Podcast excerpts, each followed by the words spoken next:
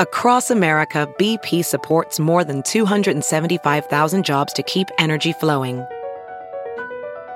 Jobs like updating turbines at one of our Indiana wind farms and producing more oil and gas with fewer operational emissions in the Gulf of Mexico.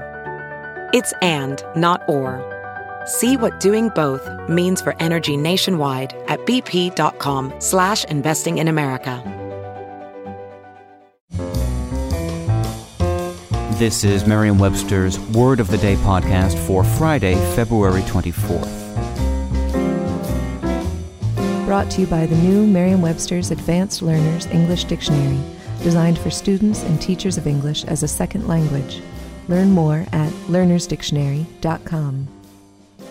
The word of the day for February 24th is henchman, spelled as one word, H E N C H M A N. Henchman is a noun that means a trusted follower or a right hand man. It can also mean a political follower whose support is chiefly for personal advantage, or more broadly, a member of a gang. Here's the word used in a sentence. The play opens with the main character, a gangster, on stage, surrounded by his henchmen.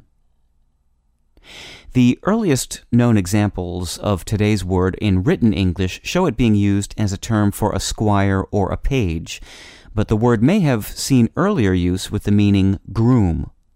It first appeared in Middle English at the beginning of the 15th century and is a combination of the Old English word hengest, meaning a male horse, and the word man. In the late 1700s, henchman began to be used for the personal attendant of a Scottish Highland chief. This sense, made familiar to many readers by Sir Walter Scott, led to the word's use in the broader sense of right hand man, which in turn evolved into the other meanings. I'm Peter Sokolowski with your word of the day. Visit the all new learnersdictionary.com, the ultimate online home for teachers and learners of English. A free online dictionary, audio pronunciations, custom study lists, and interactive exercises are available now at learnersdictionary.com.